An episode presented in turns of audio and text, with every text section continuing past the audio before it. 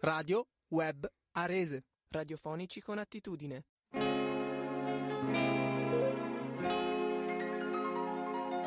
I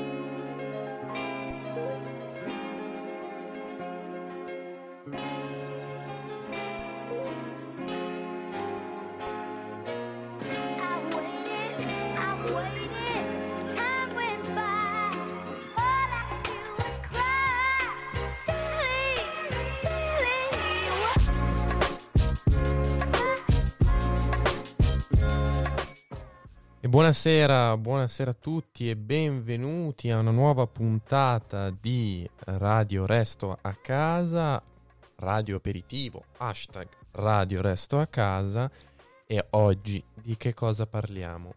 Parliamo di un tema molto, che mi sta molto a cuore, molto importante per me, ehm, che non è un tema a caso, è una band. Ehm, Ieri ho fatto... O era l'altro ieri? Oh, sto perdendo la cognizione del tempo. Credo ieri. Sono abbastanza sicuro che... eh, no, era l'altro ieri. Ieri ho fatto le mie canzoni, giusto. Ehm, l'altro ieri ho fatto lo speciale sui Pink Floyd, appunto perché era eh, l'anniversario dell'uscita dell'album The Dark Side of the Moon. E oggi ehm, invece eh, voglio parlare di una band in generale che mi sta molto a cuore eh, e che è italiana eh, e che recentemente è stata forse un po' riscoperta da alcune persone. Quindi di chi sto parlando? Sto parlando della premiata Forneria Marconi, detta anche PFM. Eh, è una, una band di rock progressivo. E che cosa ti aspetti di diverso dal sottoscritto? Eh, lo so. Ehm, è una band appunto rock progressivo eh, che è in attività dal 1971 Ehm, ed è importante perché? Perché è, è il, eh, forse l'unico gruppo di, di rock progressivo eh, italiano che ha avuto successo anche all'estero. Eh, e non un successino qualunque, no, no, ha avuto veramente tanto successo, eh, principalmente in Regno Unito, eh, in America e soprattutto in Giappone. Addirittura in Giappone ora, eh, cioè recentemente, fanno più tour che in Italia. In Giappone c'è questa mm, grande passione per il rock progressivo e bravi loro invece eh, noi siamo tornati indietro nel tempo. No, non è vero, però ehm, insomma lì c'è questa grande passione, ma lì volendo c'è anche la passione per la lirica, quindi eh, c'è un- una passione forse in generale per eh, del- musica complessa, complicata, musica di concetto, eh, di cui fa tri- sicuramente parte il rock progressivo. Ehm, nel- nello stesso periodo in cui si sono creati, insomma, si sono messi insieme, hanno iniziato appunto la loro attività, c'erano altre, mh, c'erano già e alcune si sono create dopo eh, band progressive italiane. Per esempio, l'altra più famosa è il Banco del Mutuo Soccorso, anche lei ha avuto successo internazionale. Eh, e poi abbiamo i Goblin, che sono abbastanza famosi, gli Area, le Orme, i New Trolls, eh, per dare qualche nome. Eh, e se, vole- se vogliamo anche un po' i Pooh negli anni 70. Ehm, diciamo che tra queste appunto la PFM è stata l'unica ad avere veramente successo internazionale. Eh, addirittura eh, è, tra po- i pochissimi complessi eh, italiani ad aver ehm, raggiunto una posizione in classifica nella rivista eh, Billboard, quindi eh, insomma è molto importante. Ma eh, appunto eh, rock progressivo abbiamo detto, ma progressivo di chi? Perché anche di rock progressivi ce ne sono tanti. Beh, le influenze, così si dice, si dice, ma non è che si dice. Le influenze del- della prima Forneria Marconi sono principalmente i Genesis, i Pink Floyd per la parte progressiva, e mm, tornano sempre i Pink Floyd, anche se non sono assolutamente la mia band preferita, però non so come mai finisco sempre a parlare dei Pink Floyd, i King Crimson, e ovviamente perché sono stati gli inventori del rock progressivo, eh, e i Gentle Giant. Dopodiché però, attenzione, si è creato uno stile suo particolare, molto particolare appunto, ehm, e quindi insomma appunto si è presa una fetta di pubblico che gli ha permesso di raggiungere un, un successo internazionale. Non solo, eh, è stata anche veramente riconosciuta dalle altre band progressive eh, importanti. eh, principalmente mi viene in mente il concerto che hanno fatto con Ian Anderson, che è il frontman dei Jethro Tull, una delle, forse se, se non la band progressive più, più famosa della storia. Ehm, cioè, se non contiamo i Pink Floyd, che però nel momento progressive in realtà non erano così famosi, sono diventati tanto tanto tanto famosi dopo. Ma in realtà no. Però vabbè, ehm, in realtà è perché i Pink Floyd non sono solo progressive, cioè ci mettono dentro tante robe e quindi è difficile, è difficile definirli. Detto questo, eh, oggi che cosa vi faccio sentire? Vi faccio sentire eh, delle canzoni quasi tutte estratte da eh, Storia di un minuto, che è il primo album del 1972, che è un capolavoro assoluto e andrebbe ascoltato tutto. Eh, sono anche lì, eh, mi sembra, otto brani, una roba del genere, ehm, che sono tutti molto belli, però, e tra l'altro anche lì è un concept album, quindi c'è un, un certo filo logico tra le varie canzoni, ma, ehm, ma oggi voglio fare una roba diversa, non voglio mettere tutto l'album, appunto, quello, eh, l'ascolto di tutto l'album lo lascio a voi, voglio selezionare quattro canzoni di quell'album e una da un altro album molto più recente, ehm, che però poi vi spiegherò perché l'ho scelta. E niente, ho detto più o meno tutto quello che dovevo dire adesso. Eh, vi faccio sentire la prima canzone, appunto, come vedete, tutte tratte da Storia di un minuto, tranne l'ultima, che poi appunto vi dirò. Ehm, premiata Forneria Marconi, la prima canzone si chiama Dove, quando, che non è quella di Benji e Fede, dove puntini puntini, quando puntini puntini, prima parte, perché questa canzone ha due parti, noi ascolteremo solo ed esclusivamente la prima, ehm, che è quella cantata, la seconda parte è solo strumentale, però è bellissima, o forse no, comunque è principalmente strumentale, veramente bellissima, ma ascoltiamoci questa e entriamo nel mood della PFM.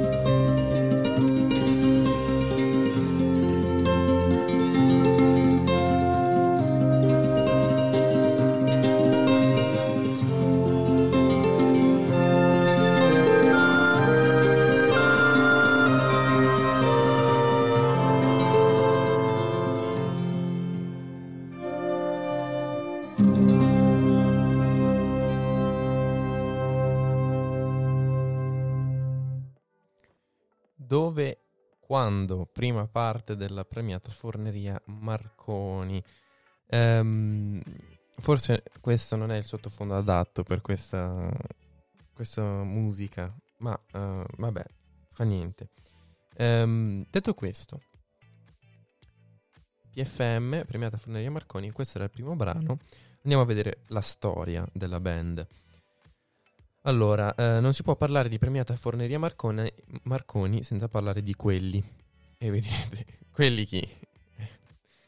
quelli era il nome della band prima di cambiare il nome in premiata Forneria Marconi. In realtà, i quelli, quelli, cioè non c'è i davanti, come Queen e come, e come Queen, appunto. È un po' un mix tra Queen e The Who. Quindi eh, c'è Queen, senso quelli, non i quelli, ehm, e ehm, The Who, nel senso i chi, si tradurrebbero, i chi eh, non ha senso, no?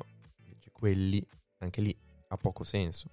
Secondo me eh, c'è una so- sorta di ispirazione. Comunque, era un quintetto che eh, nella seconda metà degli anni 60 era molto famoso eh, nell'ambito discografico italiano, eh, ma non eh, al pubblico, perché eh, di- in pratica erano ehm, dei ehm, session man cosiddetti, cioè eh, degli strumentisti di estremo calibro, di calibro molto alto, molto bravi, che eh, praticamente facevano le registrazioni in sala per eh, grandi artisti. Ed erano appunto formati dal batterista Franz, Franz Di Cioccio, il chitarrista Franco Mussi, del tastierista Fa- Flavio Premoli e il bassista Giorgio Piazza e poi il cantante Teo Teoccoli che però in realtà poi li lascia nel 1967. Eh, e pensate che ehm, appunto eh, diventano tra i musicisti più richiesti per le registrazioni eh, in sala in Italia. Eh, hanno registrato eh, canzoni di eh, Mina, Lucio Battisti e eh, Fabrizio De André. Fabrizio De André che poi, con cui poi avranno anche collaborazioni future, faranno un tour insieme ehm, che se vogliamo andava anche un po' contro alcune idee, comunque non, non entriamo in questo discorso, c'è un film che è appena uscito molto bello eh, che parla di questo, eh, se volete andatevelo a vedere. E eh, furono proprio le loro eh, doti tecniche che permisero eh, a loro di creare una band. Eh, e ehm, sì, appunto, si sono ispirati al- a quello che stava succedendo in Inghilterra in quel periodo, nel senso che alla fine degli anni 60 il rock stava cambiando e stava iniziando ad attingere da tutti i generi possibili, anche per esempio dalla musica classica. Ed era appunto questo, voleva dire la nascita del rock progressivo nel 1969 con eh, il concerto dei King Crimson in apertura del concerto, la- l'apertura del concerto dei Rolling Stones da parte dei King Crimson, con appunto eh, 21st Century Schizoid Man, che è di fatto la prima canzone, se vogliamo, prog della storia. Ehm, vabbè, eh, sta di fatto che ehm, ini- iniziano a prendere spunto da questo rock progressivo, iniziano a prendere spunti a- con la base del rock, su poi ci metti sopra eh, cose di musica classica, dell'opera, sinfoniche, eh, ma anche della musica folk, ecce- jazz anche, eccetera, eccetera. Eh, comunque ehm, iniziano a fare questo lavoro e eh, nel 1970 eh, decidono di eh, passare a, a una nuova vita, appunto, di creare una band e incidere. Eh, e cambiano il loro nome, da quelli diventano i Krell. Krell, eh, che è il nome ehm, di un pianeta preso da un libro, ok? Di cui si parla in un libro, eh, e appunto iniziano a, ehm, a scrivere le loro, le loro canzoni. Solo poi, n- quando ci sarà il passaggio da Krell a Premiata Forneria Marconi, eh, con l'incontro con Mauro Pagani, che era un eh, musicista e un flautista, eh, a quel punto ci sarà la svolta e diventeranno premiata Forneria Marconi e diventeranno chi conosciamo. Ma è ora arrivato il momento di ascoltare la seconda canzone, che è la f- più famosa forse della premiata Forneria Marconi, eh, che si chiama Impressioni di settembre. Anche questa dall'album Storia di un minuto e quello che è molto importante da notare è che il testo, oltre ad essere bellissimo, è anche scritto da Mogol. Quindi, an- cioè è in parte anche scritto da lui. Eh, quindi eh, godetevi, questa è la loro canzone più famosa in assoluto, non la mia preferita, non lo so, è difficile scegliere. Comunque, eh, impressioni di settembre. Quante gocce di rugiada intorno a me. Cerco il sole, ma non c'è. Dormi ancora la campagna, forse no. La sveglia guarda, non so.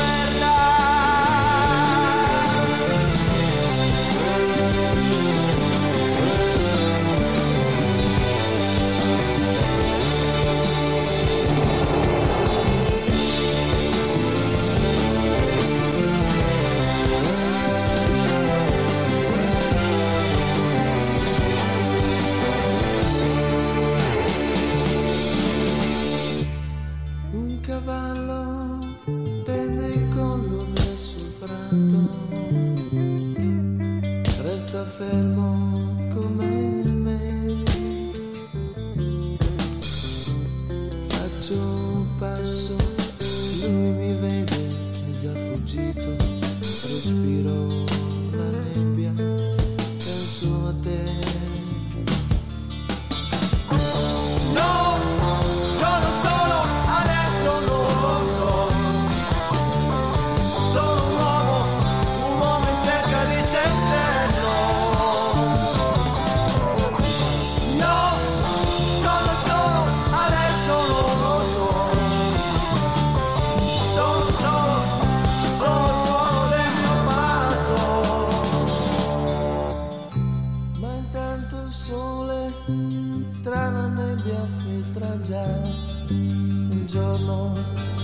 come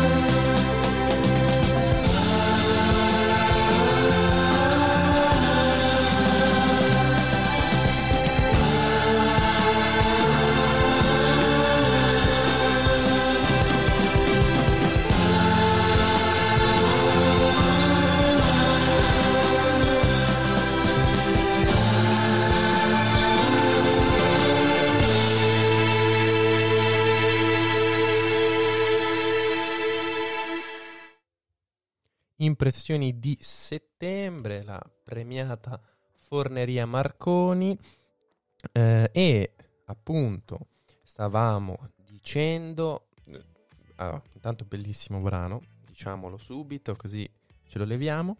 Ehm, non sto neanche a commentarlo, ognuno se lo commenti da solo nella sua testa. Ehm, detto questo, eh, eravamo arrivati appunto ai Krell, no? Che era il nome precedente a Premiata Forneria Marconi. Abbiamo detto che appunto è stato fondamentale eh, un- questo incontro con un flautista e violinista Mauro Pagani. Eh, tra l'altro è avvenuto durante una, reg- una registrazione di un disco di Fabrizio De André, per dire che ancora loro facevano comunque registrazioni di dischi di altri artisti molto importanti. Ehm, quello che eh, arriva, dunque, grazie anche a, a Pagani, ehm, è appunto quella, ehm, quell'approccio ehm, virtuosistico e eh, appunto improntato all'arrangiamento e all'improvvisazione che veniva dai King Crimson, dai Jethro Tull ehm, e che appunto eh, in Italia eh, non esisteva ancora ehm, nella musica rock o meglio musica pop, si chiamava musica pop ai tempi.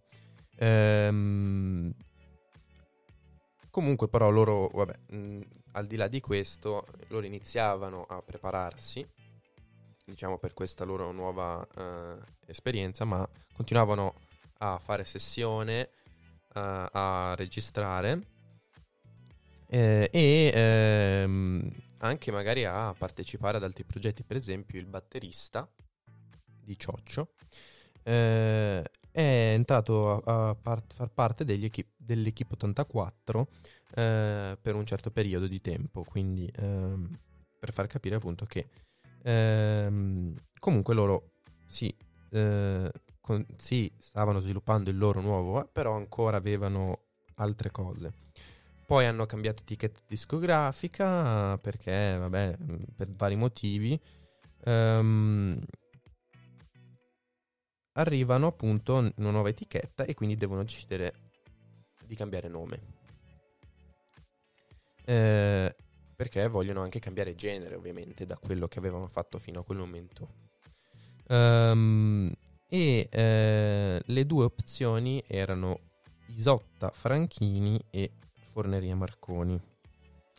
Forneria Marconi che deriva da, una- da un panificio eh, che eh, esisteva a Chiari, che è un paese in provincia di Brescia. Eh, e quindi poi scelsero appunto Forneria Marconi, ehm, eh, aggiungendoci davanti Premiata.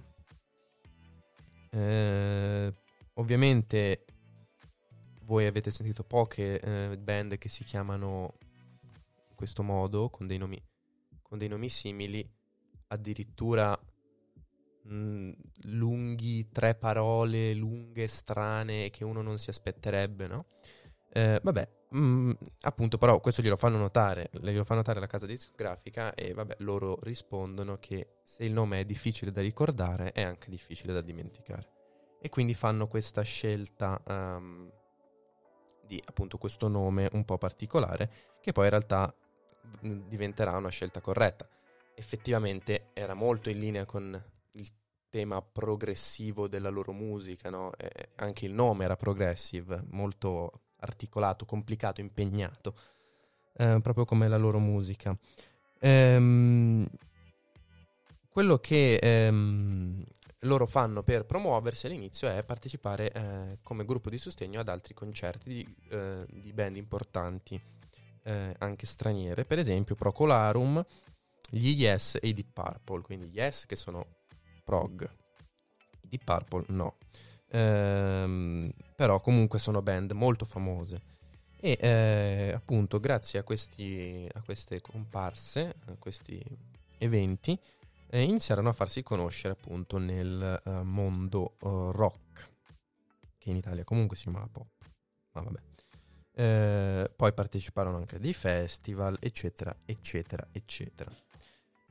Il primo disco uscì nel 1971 ehm, con il- i due singoli eh, La carrozza di Hans e Impressioni di settembre.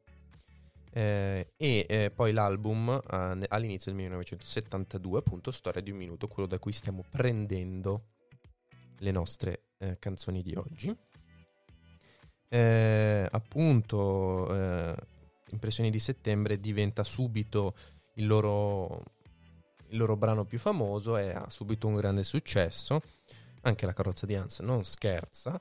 Ehm, ma quello che ehm, più di tutti, ehm, più di tutto stupisce della premiata Forneria Marconi è appunto la complicatezza, eh, quanto sia complicata e impegnata la loro musica, addirittura loro in impressioni di settembre utilizzavano questo strumento che si chiama Mini Moog o Mini Moog, a seconda di come uno vuole pronunciare.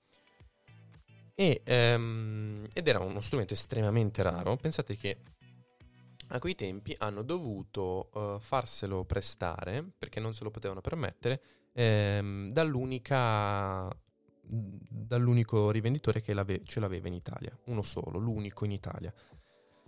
Eh, vabbè, quindi eh, dopo il primo successo del primo album ehm, inserirono ancora più temi progressive nella loro musica, eh, andarono ancora più a fondo di questa loro esperienza ehm, e ehm, uscì alla fine del 72 il secondo album per un amico eh, e ehm, che eh, era ancora appunto con musica più elaborata. Eh, a quel punto, ehm, in un modo o nell'altro, Greg Lake, eh, che era il eh, chitarrista, no, bassista, scusate, e cantante degli Emerson Lake Palmer, una grande rock band, rock progressive band, ehm, e tra l'altro anche eh, presente nei King Crimson agli inizi, li ascolta, li sente, viene a sentire eh, eh, le canzoni della premiata Forneria Marconi e, ed è entusiasta.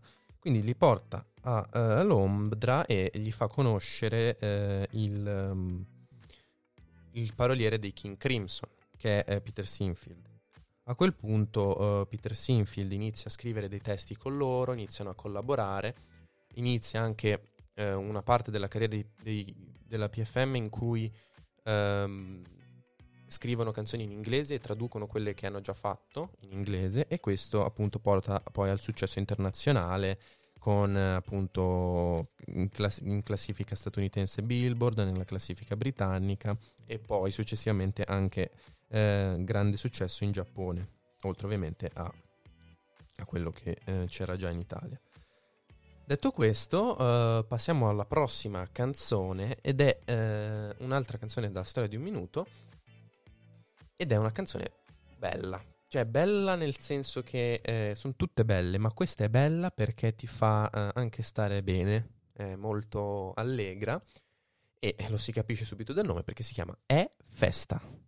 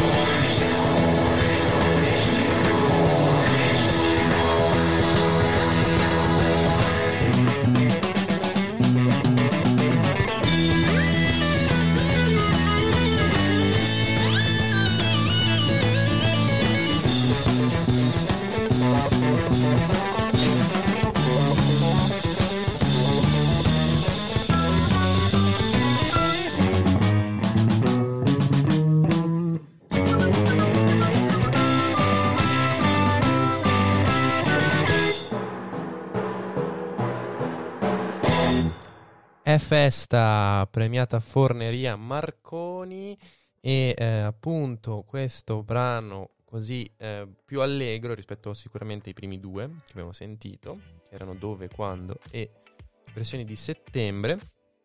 E ehm, appunto eravamo rimasti all'inizio del loro successo internazionale ehm, con il loro secondo album alla fine del 1972 e la, mm, conoscere appunto Greg Lake e Peter Sinfield. Dopodiché eh, ebbero davvero un grande successo internazionale, eh, passarono a suoni molto complessi che erano quelli che piacevano appunto al pubblico internazionale, eh, più ah, forse, eh, non è giusto dire avanzato, però più, ehm, più incline a suoni nuovi e complessi. Eh, e eh, in Italia invece eh, dopo il successo iniziale questi dischi non ebbero lo stesso successo che ebbero all'estero eh, proprio per questa differenza nei gusti. Eh, dopodiché appunto dopo un piccolo flop eh, internazionale la PFM tornò in Italia e colse l'occasione di un incontro con Fabrizio De André nel 1978 per fare una tournée insieme, una tournée importantissima che è carica di tantissime cose.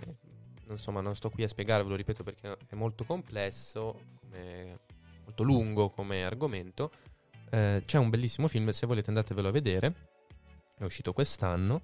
Ehm, tra l'altro, poi eh, la cosa più famosa, forse che è uscita da questi concerti, è la versione in chiave progressive del pescatore di Fabrizio De André, che è qualcosa di assurdo.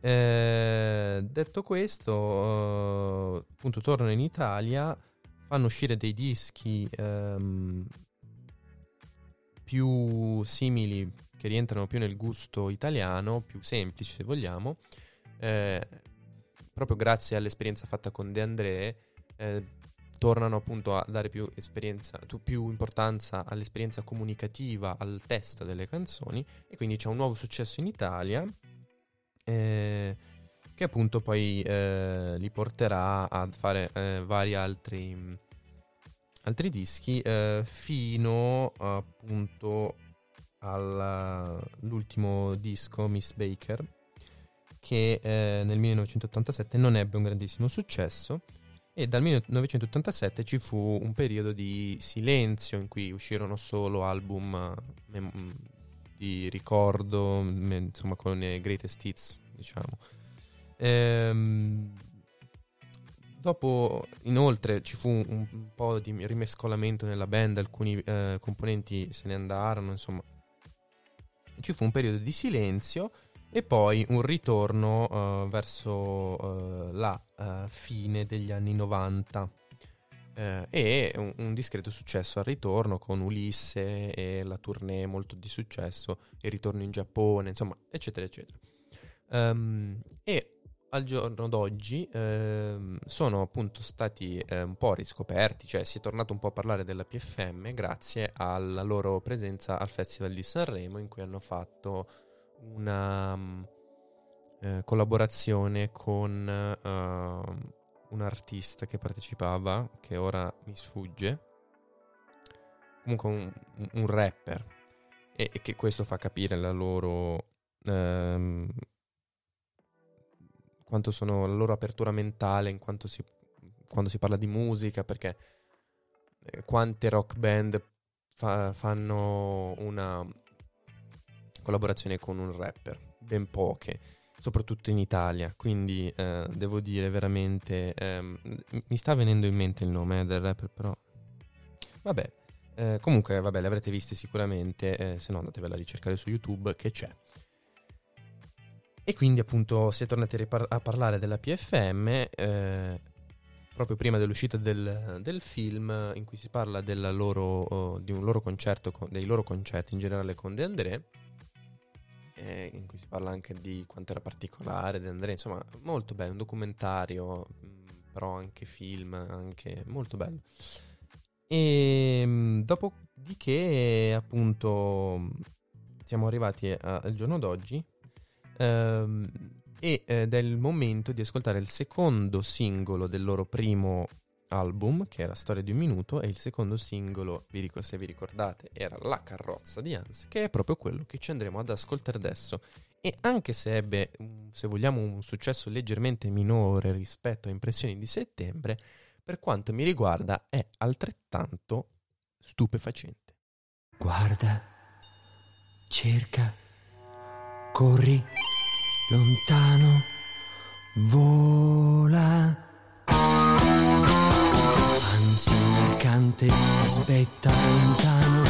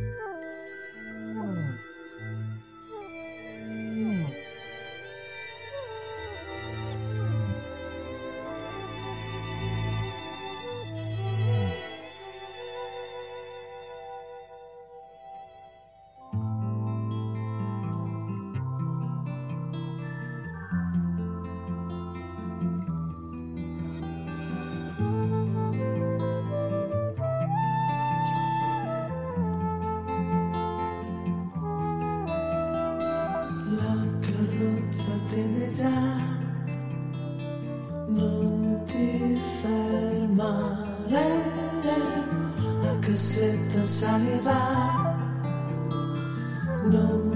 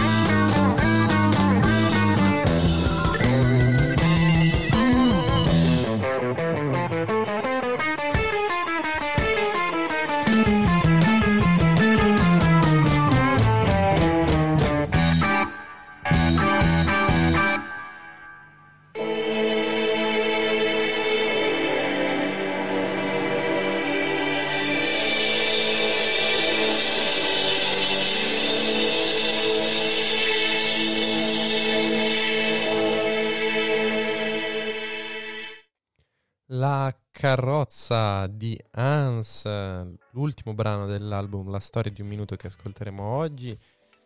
È, è forse quello più prog questo, è quello più difficile da digerire, tra virgolette. È il, il brano più lungo, è quello un po' più con diversi cambi di, ehm, di, di stili.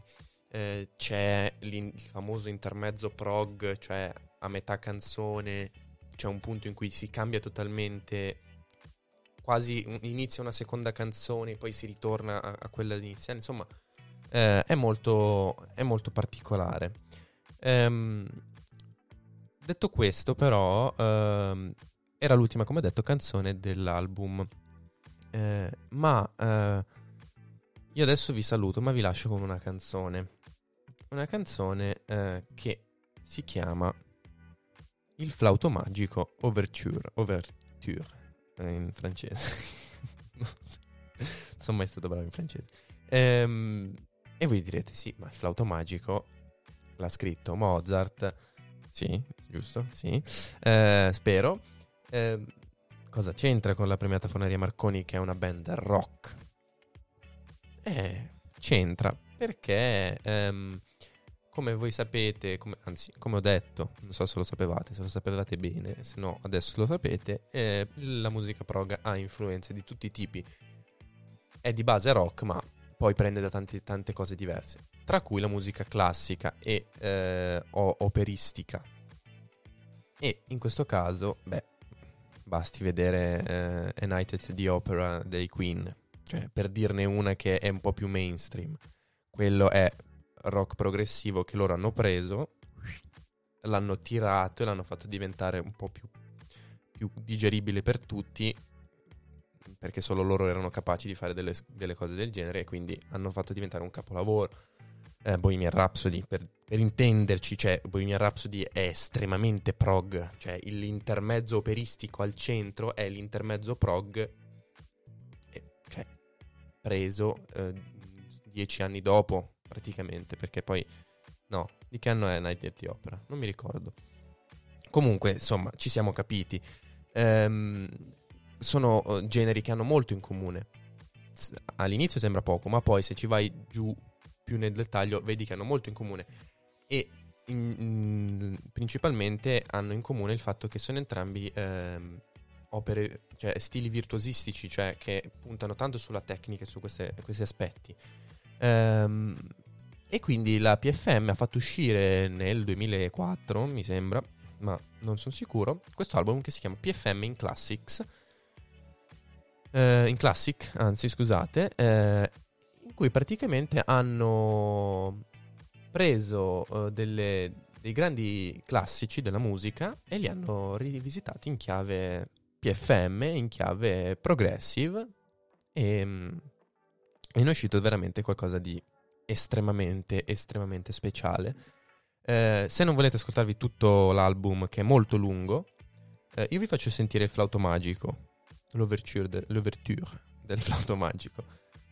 Poi molto belle sono anche Romeo e Giulietta e Guglielmo Tell, quindi se volete andarvele a sentire eh, solo alcune, non volete ascoltarvele tutte, queste due sono secondo me molto... Guglielmo Tell tra l'altro live, è partita la voce, live, ehm, quindi molto bella. Ehm, detto questo, eh, io la prima volta che ho sentito questo album sono rimasto esattamente così, cioè in silenzio perché non sapevo cosa dire. Secondo me è qualcosa che veramente, se poi uno ha un minimo di eh, conoscenza musicale ehm, e tecnica, io parlo dal punto di vista della batteria ovviamente perché è l'unico strumento che suono, si capisce veramente che la bravura di questi artisti. Comunque, ehm, è il virtuosismo per eccellenza questo, diciamo. Eh, ho detto tutto, spero di sì. Eh, niente, quindi io vi ricordo come al solito di eh, segui- continuare a seguire Radio Web. Noi ci sentiamo come al solito domani mattina a Radio Colazione e poi abbiamo Good Vibes con Alice e poi torno io alle 18.30 eh, con questo appuntamento radio aperitivo hashtag Radio Resto a Casa. Non l'ho detto abbastanza. Hashtag Radio Resto a Casa sui social, mi raccomando. Io vi ringrazio per eh, essere eh, stati con me, avermi fatto compagnia. Spero che questo viaggio nella storia e nella musica della premiata Forneria Marconi vi sia piaciuto. Eh, noi ci sentiamo domani mattina appunto con eh, la nostra amica Radio Colazione, non so perché è nostra amica, ma va bene. Eh, io vi lascio con la premiata Forneria Marconi, il flauto magico.